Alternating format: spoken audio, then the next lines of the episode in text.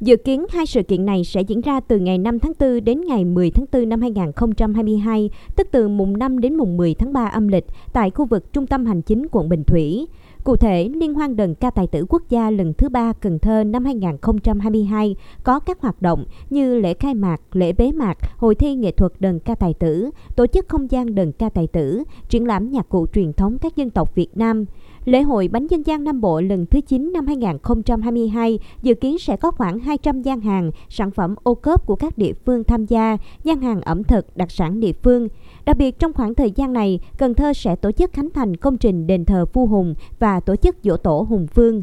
Ông Dương Tấn Hiển, Phó Chủ tịch Thường trực Ủy ban Nhân dân thành phố Cần Thơ nhấn mạnh, việc tổ chức hai sự kiện này cùng với cánh thành đền thờ vua Hùng vào dịp dỗ tổ Hùng Vương có ý nghĩa quan trọng. Tuy nhiên, do ảnh hưởng dịch COVID-19, thời gian chuẩn bị không nhiều, lãnh đạo thành phố thống nhất không tổ chức cuộc thi viết lời mới cho 20 bài bản tổ của đơn ca tài tử. Về kinh phí, ông Dương Tấn Hiển đề nghị Sở Văn hóa Thể thao và Du lịch tổng hợp các hoạt động dự trù kinh phí cụ thể để ngân sách bố trí và vận động xã hội hóa. Sở cũng phối hợp với các đơn vị địa phương liên quan thực hiện việc thu phí giữ xe, gian hàng và quảng cáo để có nguồn thu tổ chức sự kiện. Ông Dương Tấn Hiển cho biết thêm.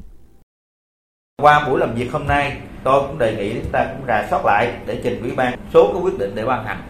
Ví dụ như là quyết định thành lập cái ban tổ chức lễ hội bánh dân gian Nam Bộ rồi cái uh, liên quan đến ca tài tử. Ban hành cái quyết định thành lập uh, các cái uh, tiểu ban rồi uh, tổng hợp lại tính toán lại cái kinh phí. Tôi cũng đề nghị là chúng ta tính toán cái quy mô cũng vừa phải vừa rút kinh nghiệm của các cái tỉnh khác mà vừa thực tế cái, cái tình hình dịch bệnh của chúng ta.